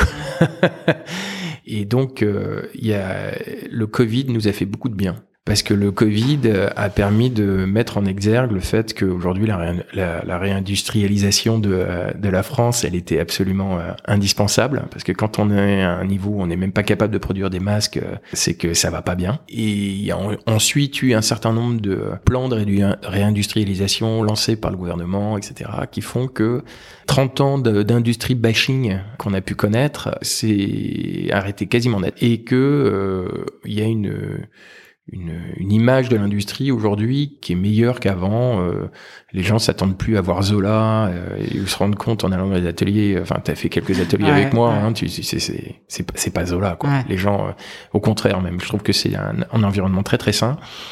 Et il y a un deuxième phénomène qui est que la startup nation parisienne, euh, on a aussi un peu marre d'aller livrer de la, la, croquette pour chien en moins de 10 minutes à Paris. Ouais, je pense qu'il y a un sujet autour de l'utilité. Euh, ah, il y a un problème de sens. Et puis tout le monde est en train de dire que c'est la fin de l'argent magique. Euh... ça, je te confirme, ça c'est fait. C'est 2021 est passé, euh, c'est terminé. Donc maintenant 2022 beaucoup plus violent mm. et 2023 ça, on va voir. donc oui, il y a plus d'argent magique, mais surtout il y a, y a un problème de sens. Ce qu'on vend comme sens, c'est que tu peux plus te dire, euh, en te regardant dans le miroir le matin, euh, oh là là, le réchauffement climatique, c'est vraiment pas bien, et puis euh, acheter un t-shirt qui vient du bout du monde. Tu peux plus te dire, oh là là, les votes populistes, c'est vraiment pas bien, mais la plupart de ces gens-là, euh, quand tu compares la carte des votes populistes avec la carte de désindustrialisation, euh, bah, c'est quasiment copier-coller. Hein, et c'est pareil aux États-Unis avec Trump, etc. Donc c'est quand euh, la rue du commerce de, euh, de Macon et il y a une, boutique sur deux qui est fermée, que le premier employeur c'est l'hôpital et le supermarché clairement, euh, tu as, une France périphérique qui va pas bien, et euh, un des moyens de relancer euh, la France périphérique, c'est de recréer des emplois, y, compris des emplois, des emplois industriels, parce que c'est pas c'est pas les SaaS qui créent énormément d'emplois. Tu regardes le nombre d'employés de Google et le chiffre d'affaires par employé de Google, enfin c'est absolument hallucinant. Si tu es un peu sensibilisé à tous ces sujets-là, donc que ce soit sujet écologique, ce, sujet économique, tu te dis quoi le, le next big thing, c'est l'industrie. Et quand tu compares ça en plus de façon un peu plus euh, froide, où tu vois qu'en Europe, en moyenne, euh, les opérations, c'est à peu près 20% du PIB, et l'industrie, c'est moins de 1% du VC money, donc l'argent des, euh, des venture capitalistes, bah, tu te dis, j'ai un, un, océan bleu devant moi, quoi. Soit tu te dis, bah voilà, tiens, je vais je vais me lancer, euh, je vais aller rejoindre une Martech euh, qui fait euh, un outil qui dans six mois sera une, une feature de HubSpot et et, et ma boîte va cracher. Et en plus, je vais pas vraiment m'amuser parce que les directeurs marketing, ils en ont marre de se faire harceler sur LinkedIn. Ou alors, je vais aller dans un truc qui a un peu plus de sens. Et donc, on voit des nouveaux profils de gens qui viennent du monde du SaaS et ou pas que d'ailleurs, ou, du monde de, du conseil, en tout cas des gens qui sont euh, qui savent faire de la vente consultative et euh, qui commencent à, euh, arriver dans les startups et c'est hyper agréable parce que clairement l'industrie a besoin de ça aussi. Est-ce que tu peux expliquer aux gens ce que les SaaS qui sont réalisés par les startups créées par OSS changent pour les opérateurs au quotidien? C'est une, une, bonne question. ça change. Alors selon selon le software évidemment ça change différentes choses, mais l'objectif c'est d'éviter tout ce qui est euh, ressaisie, reporting inutile, papier, tâches répétitives et pénibles. Donc on n'est pas là pour euh, supprimer des emplois, on, est là pour euh, euh, permettre aux opérateurs de se concentrer sur les tâches à valeur ajoutée. Et en faisant ça, tu permets aux, entreprises, notamment par une meilleure captation de la donnée, une meilleure structuration de la donnée, bah, de faire des gains de compétitivité et des gains de productivité qui les rendent plus performantes face à la compétition internationale. Parce qu'il faut, faut, faut pas se mentir. Euh, euh on parle beaucoup d'industrie 4.0. Donc euh, pour pour euh, rappel, hein, donc le 3.0 c'est automatisation, robotisation. 4.0 c'est la structuration, l'analyse de la donnée pour justement augmenter la performance et voire même changer le business model. Et la France aujourd'hui en est au 2.0 en grande en grande partie. Sauf que euh, un peu comme euh, euh, l'Afrique dans les années 90-2000 a, su faire un saut quantique, ils n'avaient pas le téléphone filaire, mais ils sont passés au mobile. Et aujourd'hui, l'Afrique très clairement est loin devant l'Europe sur le paiement mobile et, ce, genre de choses. Bah, la France peut faire ce saut quantique sur le 4.0 et elle est en train de le faire. Euh, en tout cas avec certains leaders, euh, des gens comme Michelin, le groupe Schmidt, etc. Et du coup, euh, on, on, va changer la vie des opérateurs parce qu'on on va leur apporter quelque chose qui va les aider parce qu'on va leur apporter quelque chose qui va les aider dans leur quotidien, euh, va y avoir de l'usage. Comme va y avoir de l'usage, va y avoir de la donnée. Et comme va y avoir de la donnée, va, va y avoir les dashboards qui permettent aux, aux décisionnaires de prendre les bonnes décisions de façon éclairée. Et en quoi ça va réinventer le job d'opérateur euh, en soi? En réalité, aujourd'hui, le job d'opérateur, c'est plus le, c'est pas le pouce-bouton. C'est plus le mec qui va taper avec un marteau sur une enclume. C'est euh, quelqu'un qui a un job quasiment de, de codeur, c'est-à-dire il doit faire de l'optimisation sous contrainte en euh, utilisant des softwares et en euh, paramétrant des softwares. Euh, donc, tu as toujours évidemment le mec qui va changer de bac parce que ça fait aussi partie du taf. Mais, mais c'est l'image d'épinal qu'on a euh, du travail ultra physique euh, qui casse le dos et à 40 ans euh, t'es au bord de la mort parce que de toute façon t'es es complètement brisé physiquement c'est plus ça du tout mais vraiment plus ça du tout. Et on demande aux gens aujourd'hui à leur poste de réfléchir de prendre des décisions le, vraiment tous les industriels avec qui je parle me disent moi mon, mon rêve c'est que l'opérateur soit autonome dans sa prise de décision parce qu'il est correctement informé et donc, quand il a un choix à faire, il a euh, toutes les datas, toutes les données qui lui permettent de prendre sa décision. Parce que si ça doit remonter trois niveaux hiérarchiques pour que euh, on prenne une décision, bah, pendant ce temps-là, il n'y a pas de production. Et du coup, euh, bah, on, perd en performance. Pour en venir au profil que vous recrutez chez CES, il faut quelles compétences pour rentrer dans une structure aussi originale, aussi particulière Un, faut être drivé par la mission. Parce que si la mission t'amuse pas, tu tiens pas. Parce que c'est voilà, ça amène la première qualité qui est aimer euh, aimer travailler. Waouh. c'est c'est c'est euh, euh, je vais pas dire qu'on est on est tous workaholic mais euh, bon on est ça, bosse beaucoup. mais ça bosse ça, ça bosse beaucoup et euh, mais la plupart des gens ils ont pas le enfin si on, on sait qu'on bosse mais mais on, on s'amuse tellement que ça rend le truc supportable. Euh, si, si on se faisait chier, moi je serais déjà parti très longtemps hein, parce que c'est, euh, c'est, ça peut être, ça peut être quand t'as des pics, euh, ça peut être infernal. à pas beaucoup dormir, mais comme on s'éclate, euh, ça fait passer le truc. Et il faut être capable de d'apprendre et de se réinventer en permanence. Euh, nous, on, enfin, les, les, les profils qu'on a recrutés chez OSS, euh, c'est beaucoup de juniors. Bah, par définition, ils savaient pas au début, hein, puisque. Mais euh, en revanche, euh, ils sont autonomes dans leur apprentissage. ils ont envie d'apprendre, ils sont curieux. et avec ça, en général, quand tu travailles beaucoup et que et que tu t'aimes apprendre, bah, ça se passe plutôt bien. Après le reste, on, on s'arrange et on, on, aide comme on peut. Mais, euh, mais, voilà. Donc ça, c'est vraiment de qualité, de qualité importante, je pense, pour, pour entrer chez nous. Et puis après, pour entrer dans les euh, dans les startups, bah là, ça dépend de la culture que chaque euh, que chaque founder veut mettre dans sa startup, évidemment.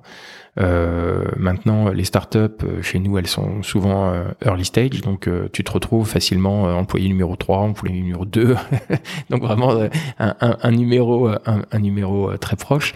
et là, bah, il faut que tu aies le sentiment que tu, tu sois passionné par l'aventure que tu vas vivre, parce que c'est une aventure.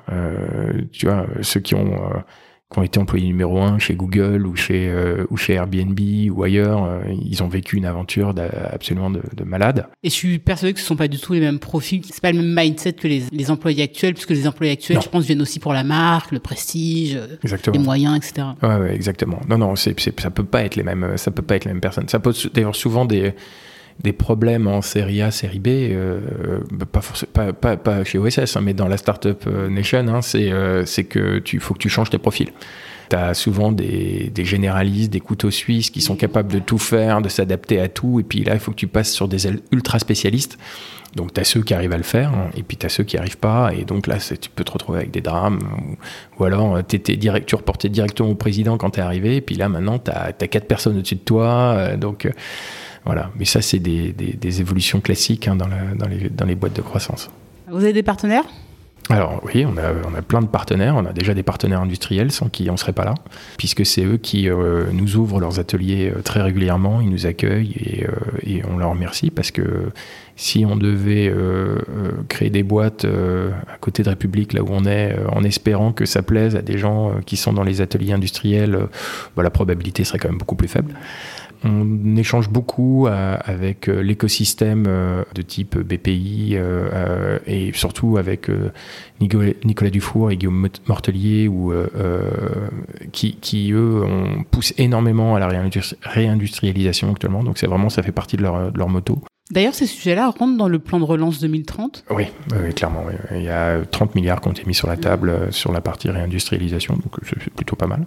Ensuite, euh, on a quelques cabinets de conseil avec lesquels on, s'entend bien, du type OnePoint, du type Kia Partner, du type OPO, avec donc vraiment des, gens qui sont spécialisés dans l'industrie et qui sont contents de nous voir arriver parce qu'on on les aide à porter un message que pour certains ils portaient depuis un moment. Donc euh, on, les appuie.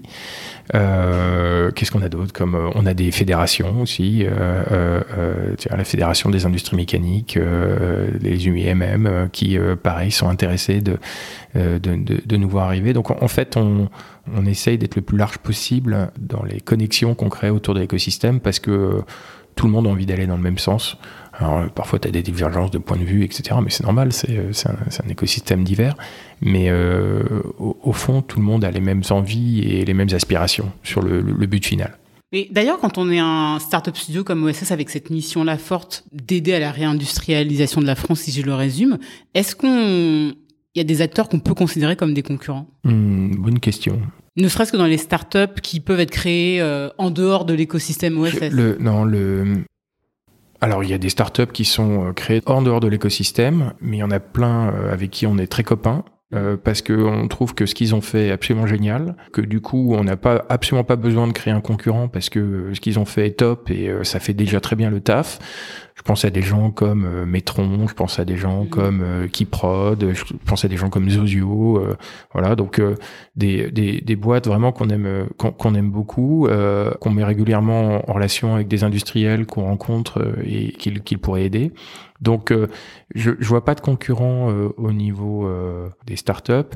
Le, le seul concurrent euh, euh, qu'on pourrait éventuellement avoir, c'est euh, d'autres startup studios euh, pour aller euh, recruter des talents des fondateurs ou des talents. Parce que bah, quand je suis fondateur, je vais regarder trois quatre startup studios, puis je vais aller dans celui dans lequel euh, je me sens le plus à l'aise. Et donc là, éventuellement, on peut se retrouver en concurrence avec d'autres startup studios pour mais pour le recrutement des talents. Ensuite, on est sur des sujets qui sont complètement différents. Et à ma connaissance, en Europe, il n'y a pas de startup studio dans l'industrie à part nous. Aux États-Unis, j'en ai repéré un la semaine dernière. Donc, tu vois, c'est, c'est tout récent. Et en Asie, je, on croit qu'il y a un truc à Shenzhen. Mais comme on est sur des plaques qui sont complètement différentes, euh, Non, mais ça pose la question de l'internationalisation d'OSS, vous en êtes où? Euh, bah écoute, on est en train de lancer, euh, on est en train de lancer euh, l'Italie. Là, on a euh, Federico qui nous a rejoint il y a il y a quelques quelques mois en stage là et qui est en train d'ouvrir plein de portes pour créer le même le même réseau de preferred partners en Italie euh, qu'on a créé en, France. Euh, et, euh, et là d'ailleurs, on, va chercher à recruter un senior sur place. Parce qu'on pense qu'il nous faut quelqu'un sur place. Donc si, si tu es italien, que tu veux retourner chez toi et que tu es passionné par l'industrie, surtout n'hésite pas à m'envoyer ton CV, je serais ravi de te parler.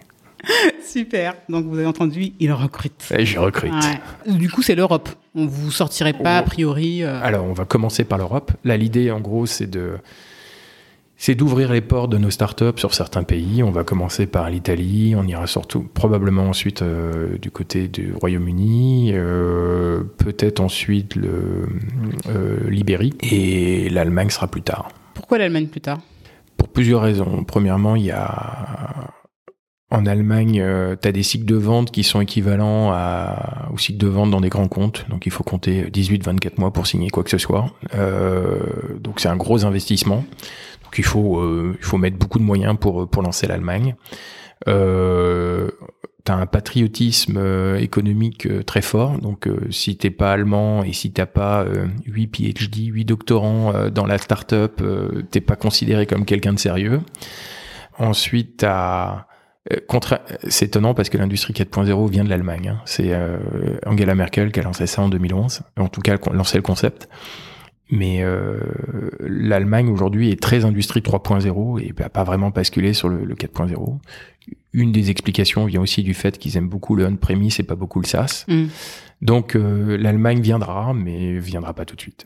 Je pense qu'on a fait un bon tour sur euh, Cool. la partie business model. Ouais. Donc là, j'aimerais bien que tu nous expliques le modèle de vente.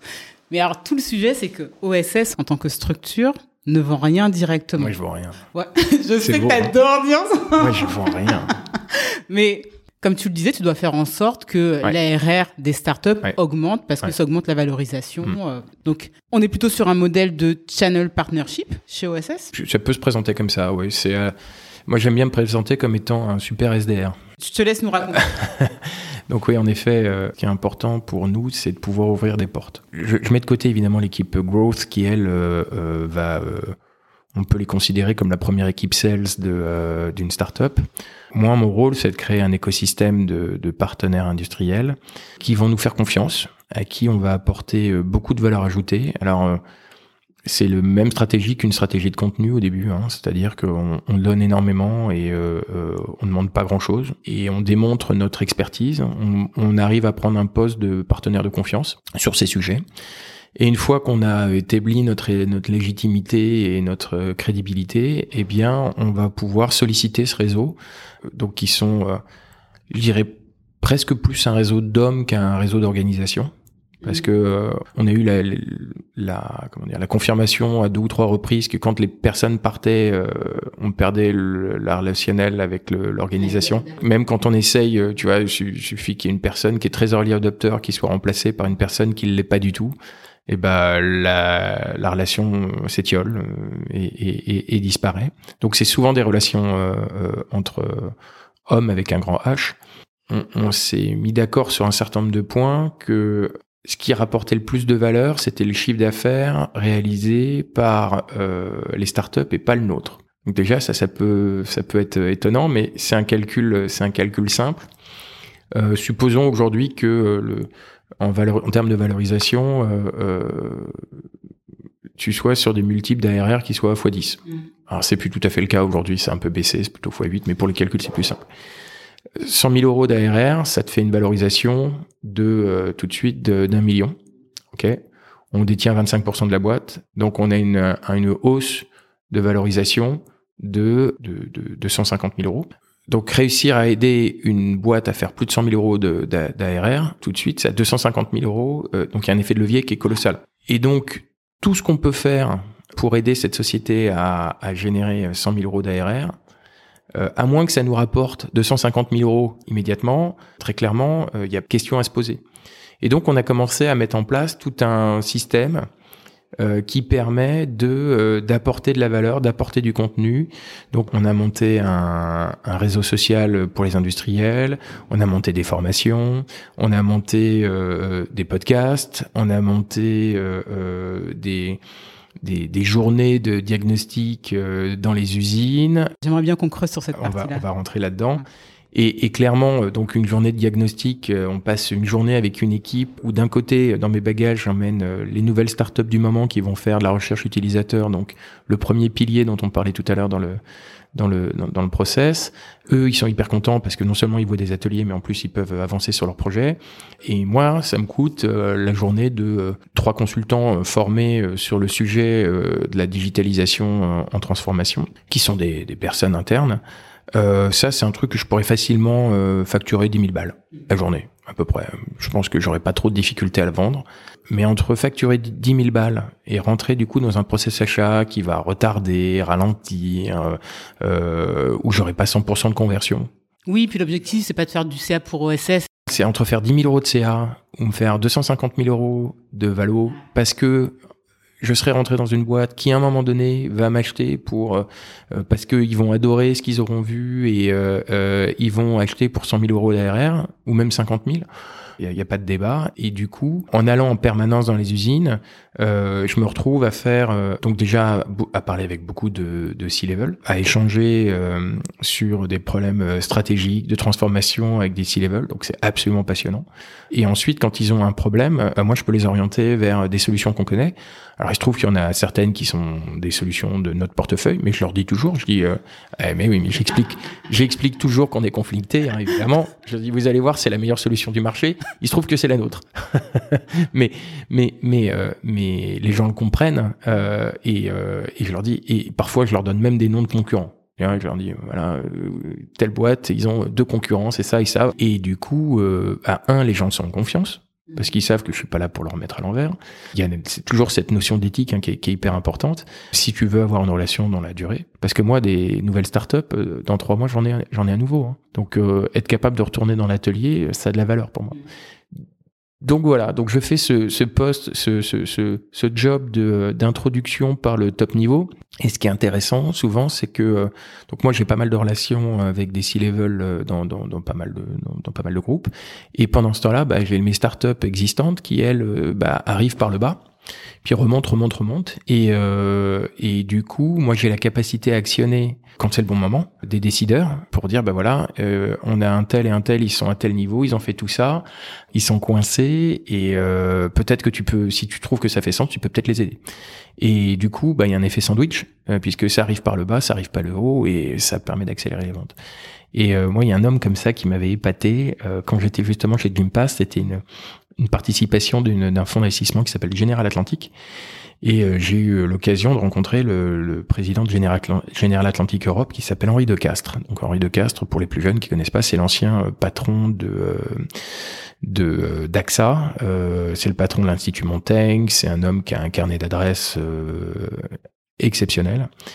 Et c'est une personne d'une humilité et d'une gentillesse euh, rarement vue, parce que c'est un monsieur qui est très occupé. Et à une époque, moi, mon SDR, c'était Henri de Castres. C'est-à-dire que quand j'avais besoin d'accéder à, un patron dans une boîte, bah, il me disait, bah, tu m'écris un petit mail et puis euh, je vais pousser le mail et. Et tu te dis, euh, donc si ce grand monsieur euh, de, l'entrepreneuriat français, ce grand patron est capable d'avoir l'humilité de se mettre au niveau de ses participations pour les aider comme il peut, avec le petit coup de pouce, etc bah voilà, bah moi je vais essayer de faire pareil. Et euh, il, m'a montré l'exemple, hein. donc euh, c'est exactement ce que je fais. Est-ce que tu peux nous donner plus de détails sur euh, le déroulé de cette fameuse journée qui, enfin pour moi, est, est assez bluffante tant tu dois mobiliser d'expertise quand tu vas avec l'équipe. Et une journée de, de, de diagnostic digital, c'est assez simple. Hein. Ça commence par ce qu'on appelle un tour de terrain. Donc tu fais le tour de l'usine avec un responsable de production. Donc ça dure entre une heure et deux heures selon la taille de l'usine.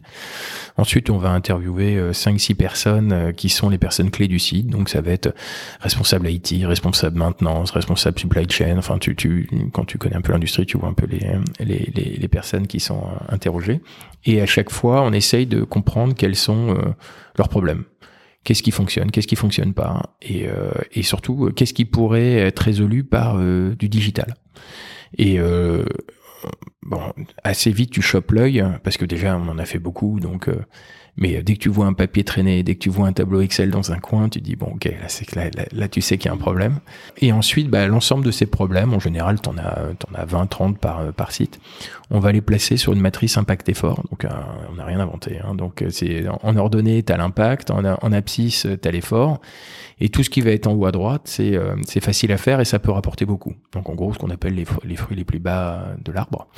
Et euh, euh, donc on l'a, on a priorisé tout ça avec le, le directeur d'usine. Et on met 15 euh, jours après, on met un rapport euh, qui euh, qui benchmark le site, euh, qui va aussi donner des éléments méthodologiques sur la transformation, comment on s'y prend pour faire une transformation digitale, parce que souvent les gens ils ont envie d'y aller mais ils savent pas comment faire. Et on va leur donner face à chaque cas d'usage une solution de marché quand quand elles existent. Le problème n'est pas trop spécifique à l'entreprise, une solution de marché qui pourrait répondre à leurs problématiques. Et du coup, bah, ça permet de, de créer la roadmap de transformation. Donc, dans ces outils de marché, il y a des marchés, il y a des outils qui sont euh, extérieurs S7, puis il y a aussi des outils euh, internes à OSS. Et c'est ça qui permet de créer euh, du, aussi du lead. Euh, pour ces pour ces boîtes parce que bah, on sait que là il y a un problème qu'il a été priorisé qu'il a été validé par un decision maker qui est euh, soit un directeur des opérations, soit un directeur de site, et, euh, et qui a envie de se transformer. Donc on est au bon niveau, euh, au bon moment. Donc c'est un lead qui est plutôt plutôt de bonne qualité. En général, après ton passage, les startups mettent combien de temps à closer? Ça dépend des organisations, mais ça va aller de un mois à six mois. Ouais, ok. Donc euh, tu le raccourcis quand même fortement, oui, parce que tu euh, normalement dans l'industrie, tu peux te prendre facilement des 9-12 mois de, cycle de vente. Euh, ça peut être très long, très très long. Ça, je, voulais vraiment que tu l'expliques parce que c'est un modèle qui est extrêmement original. Et encore une fois, pour moi, c'est un modèle de vente qui se rapproche beaucoup du, channel partnership. Et, et j'ai l'impression qu'aujourd'hui, c'est des choses qu'on fait encore très mal dans beaucoup d'entreprises on fait du channel sans intermédiaire, c'est-à-dire que euh, euh, c'est moi le revendeur entre guillemets, c'est moi le revendeur des, euh, des, des, startups, mais on a essayé, on, a essayé d'organiser des choses avec des, des, intégrateurs, des sociétés de services. Pour, l'instant, on n'y arrive pas. Là-dessus, je suis pas, je dois avouer que je suis pas bon. Donc rajouter un layer, un layer de revente. Aujourd'hui, c'est très compliqué et c'est très compliqué pour souvent tout le temps pour la même chose même. C'est parce que les forces commerciales sont pas incentivées sur le sujet donc de la revente d'une solution tierce. Et comme elles sont pas incentivées, bah, bah aucun intérêt à pousser un truc. Aucun euh, intérêt, euh, aucun intérêt. Ouais. Donc euh, la, la, la, difficulté, c'est trouver le partenaire dont l'objectif stratégique est complètement aligné avec le tien et la vente de tes de tes solutions va lui permettre de vendre des solutions, ses propres solutions. Et ça, on a du mal. On n'a pas encore trouvé, on n'a pas cassé la martingale. Si quelqu'un m'écoute et qui connaît la solution, surtout qu'il n'hésite pas à me contacter, je, je suis preneur. Aujourd'hui, à ton niveau, tu t'es fixé des objectifs de te dire ok je dois visiter euh, tant d'usines par mois euh, parce que je sais que j'ai tel ratio derrière. Ouais ouais euh, j'ai là aujourd'hui mes objectifs c'est 12 nouveaux groupes sur le trimestre donc c'est une par semaine je suis un peu en retard si mon patron écoute ça ça va pas aller. Mais euh, mais euh, voilà. Donc là, on a notre, notre obsession, c'est de c'est évidemment de capitaliser sur le réseau existant. Hein. Euh, donc très régulièrement, j'ai des calls avec les gens que je connais déjà et comment ça va, c'est quoi tes objectifs du moment, comment je peux t'aider, etc., etc. Mais aussi aller chercher des nouveaux des nouvelles boîtes, sachant que nous on vise des boîtes qui vont faire entre 1000 et 15 000 personnes, des boîtes industrielles qui vont faire entre 1000 et 15 000. Donc on n'est pas sur la PME de ou la TPE de de, de, de 100 personnes. Euh, qui est pas trop compliqué à, à, à, contacter. On est sur des gens qui sont un peu plus euh, un peu plus difficiles à joindre. Surtout que je vise les C-level, donc euh, par définition, ils sont très occupés. Et comment tu t'organises avec les startups d'un point de vue opérationnel pour euh, pouvoir communiquer avec elles sur les leads? Est-ce que vous avez mis en place euh, des outils Alors, Slack, voilà, ça c'est nous on est très Slack, c'est et tout passe par Slack et, et, je ping les gens au fur et à mesure. Et puis mon portable est toujours ouvert, donc on fait des trucs très directs. C'est assez simple. On a évidemment un CRM, mais qui nous sert pas tellement à échanger avec les, les startups qui sont en tout cas sorties du studio plutôt euh, tout ce qui va être euh, parce qu'on a cette double euh, communauté à gérer, les startups qui sont encore en résidence et celles qui en sont sorties. Et donc Slack est un, super outil pour ça. Et vous créez un moment où elles peuvent partager les unes entre les autres? Ça, c'est quelque chose sur lequel je suis en train de travailler actuellement. J'ai pour la première fois, on a mis en place un, un concours de cross sales, c'est-à-dire que un sales d'une startup A qui identifie une problématique à laquelle répond une startup B euh, peut gagner euh, de l'argent s'il file le lead à son petit camarade. On a lancé ça quoi mi-janvier, on a déjà créé 8 leads, donc euh, c'est c'est c'est pas mal, c'est pas encore c'est pas explosant, mais il faut que les premiers leads soient signés, je pense pour que ça ça commence à, à générer un peu plus de traction. La chose facile, c'est qu'ils parlent souvent aux mêmes interlocuteurs. Donc, euh, si tu fais bien ton travail de sales, tu t'occupes pas seulement que des problématiques qui sont relatifs à, ta verticale, mais tu vas faire une vision plus globale de l'entreprise et de ses enjeux. Et donc, tu peux entendre parler euh, d'une problématique que la startup B va résoudre. L'avantage aussi, c'est que ça te permet, en tant que sales, de te positionner en tant que de, de conseilleur de confiance puisque euh, moi je suis là pour vous aider à résoudre vos problèmes. Vous avez un problème B, bah, je vous envoie vers la startup B et euh, je démontre que je connais très très bien mon écosystème et que euh, je peux t'aider à autre chose que simplement essayer de te, te, te, vendre ma sauce. Et puis bah, en plus on a mis on a mis une petite carotte une petite carotte financière au bout qui leur permet de, d'être rémunérés sur le sujet.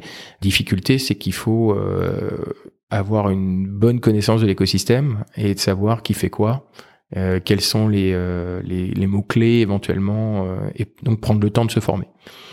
Donc c'est là-dessus où c'est toujours un peu plus compliqué parce que bah, chacun est pris dans son quotidien et, et c'est pas et c'est pas évident. Ça pose la question de la relation que tu as nouée toi avec avec elle et leurs équipes commerciales. Aujourd'hui, ça se passe comment? Et puis quand mine de rien on a investi ben, des billes dans ces structures-là, parfois j'imagine que tu as envie de pousser un petit peu. mais moi je suis qu'un actionnaire, hein, donc je, je, je ne peux pas être coercitif. Qu'on est que sur la que sur de la conviction. Euh, donc je passe ma vie à essayer d'aligner les incentives, ce qui est le travail d'un sales. Hein. Euh, donc euh, on a toujours une grosse intimité avec les, les équipes historiques celles qui est notamment par le studio, voilà, celles qui ont vécu à un moment donné l'expérience studio. Mais évidemment, les nouveaux arrivés, ils nous connaissent pas, ils ont jamais, pour la plupart, jamais entendu parler de nous, euh, ou alors très vaguement. Euh, donc, euh, donc là, euh, donc là, euh, là, tu vois, on est, on a créé cette année l'OSS Academy.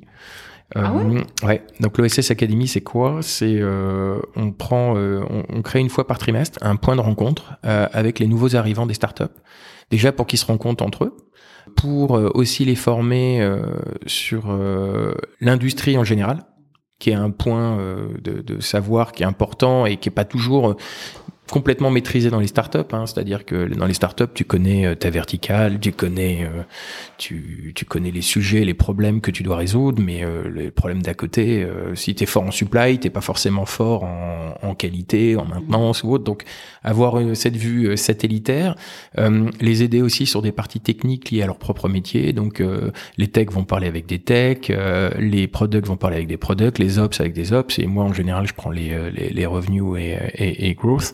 Et, euh, et l'idée, voilà, c'est déjà de leur euh, permettre de se connaître, euh, de nous connaître et de créer un, un petit peu d'intimité avec avec des gens qui qui sont jamais passés par OSS. Quoi.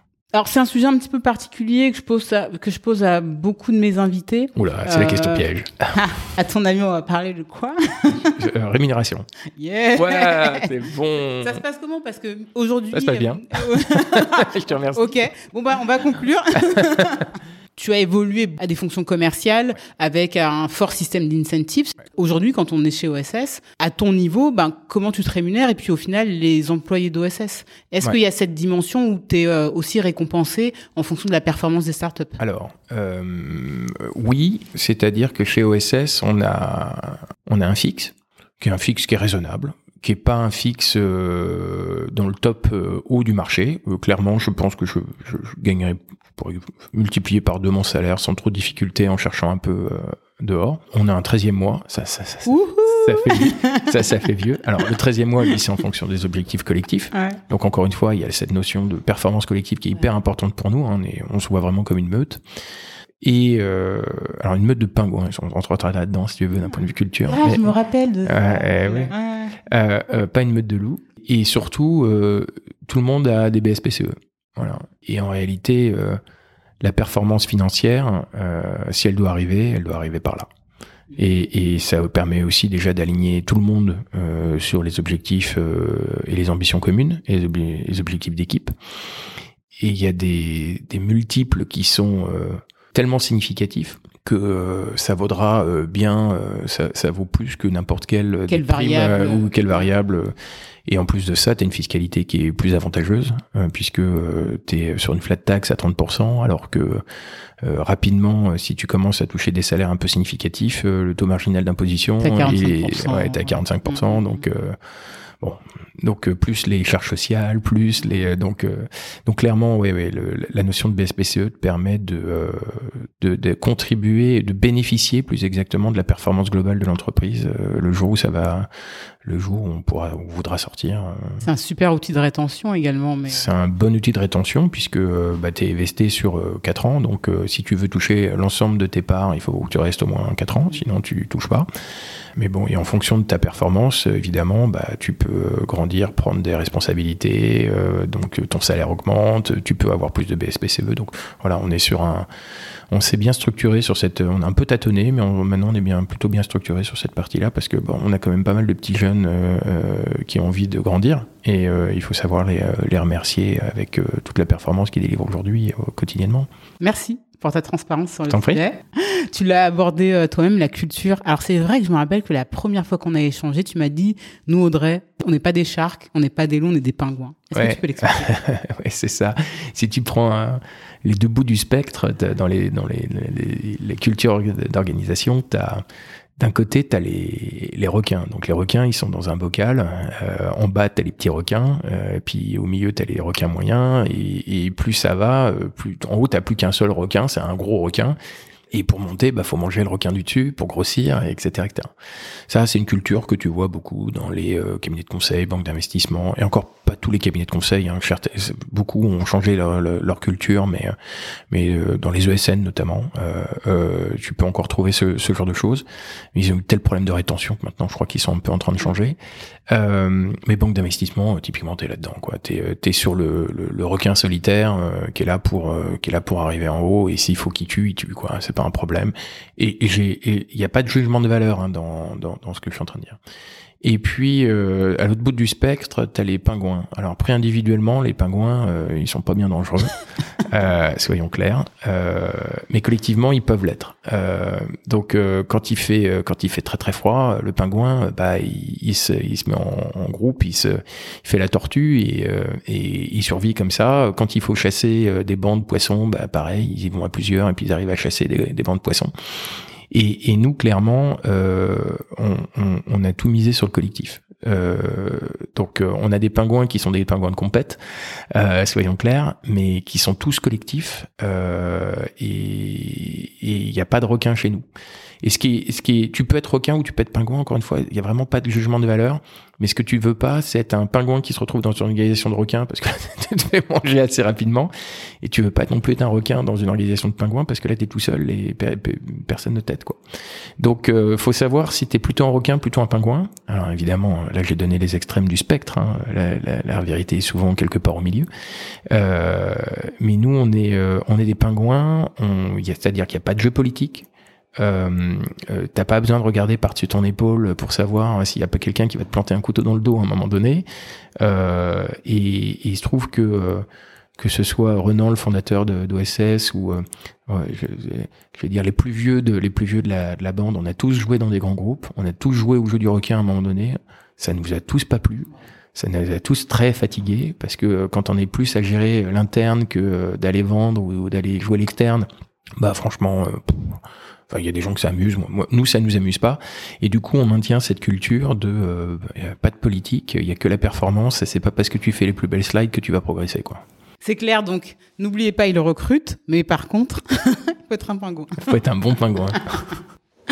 Ok, je pense qu'on a fait un bon tour sur euh, le business model et euh, sur euh, le système de vente, l'organisation OSS. Il y a une chose que j'aime bien demander à mes invités pour conclure. Est-ce que en une minute là, tu peux me pitcher OSS euh, Donc OSS, c'est un startup studio qui fabrique des startups dans l'industrie 4.0 avec pour objectif de, réindustrialiser la France. On a lancé en trois ans et demi une quinzaine de startups euh, qui sont présentes dans un peu plus de 1000 usines. On s'éclate à être dans les ateliers, on aide les entreprises euh, industrielles à se transformer vers l'industrie 4.0 et euh, on passe de bons moments avec nos amis industriels. Ça, c'est les gens qui sont toujours prêts. Est-ce que tu peux d'ailleurs expliquer aux gens pourquoi OSS, le nom? Il y, a, il, y a, il y, a, trois versions. Il y a, il y a la version euh, historique, euh, puisqu'on on, on, a été co-construit avec un, cabinet de conseil qui s'appelle OPO, qui est spécialisé dans l'excellence opérationnelle. Et donc euh, OSS, ça voulait dire à l'origine euh, OPO Startup Studio. Ensuite, on euh, on s'est transformé parce qu'on veut pas faire que des opérations industrielles et on veut aller bien au-delà à terme. Donc euh, le OSS c'est pour Opération Startup Studio. Mais euh, l'explication de cœur, c'est qu'on est tous fans de Jean Dujardin. et euh, pour ceux qui veulent un peu chercher, ils pourront trouver même, euh, quand on avait annoncé notre levée de fonds de 4 millions, on avait fait une petite vidéo avec, en détournant un peu Jean Dujardin et OSS 117. Et donc vous, pouvez la retrouver. On est tous des grands fans de, de, de des deux premiers, pas du, pas du troisième. Le troisième, c'est une erreur. Est-ce que pour les gens que les sujets d'OSS intéresseraient, tu as des recommandations de lecture, euh, de contenu euh, Ah bah écoutez, euh, allez faire un tour déjà sur notre blog. pourquoi ça, ça, fait 13 années 90. viens, viens sur mon blog. Ça va. sur, la blog sur, le blog du, sur le blog du site, vous trouverez énormément de choses. Vous trouverez des articles, vous, vous trouverez pourquoi on investit dans telle ou telle startup, vous trouverez pourquoi nos process, vous trouverez des interviews, vous trouverez euh, des podcasts avec des industriels. Euh, donc vraiment, il y a énormément de contenu euh, disponible et gratuit. Ok. Est-ce que pour finir, tu as un message à faire passer? Bah, L'industrie, c'est vachement bien. Venez nous rejoindre. on a un combat qui, porte, qui est porteur de sens et on a besoin de toutes les forces vives pour nous aider. Merci beaucoup, JP. Merci, Audrey. C'était très cool. à très vite. À très vite. Bye bye. Merci d'être arrivé jusqu'à la fin de cet épisode. J'espère qu'il vous a plu et que vous avez appris des choses. Si c'est le cas, vous pouvez lui donner 5 étoiles sur votre plateforme d'écoute et le partager à votre entourage. À très vite pour un prochain épisode.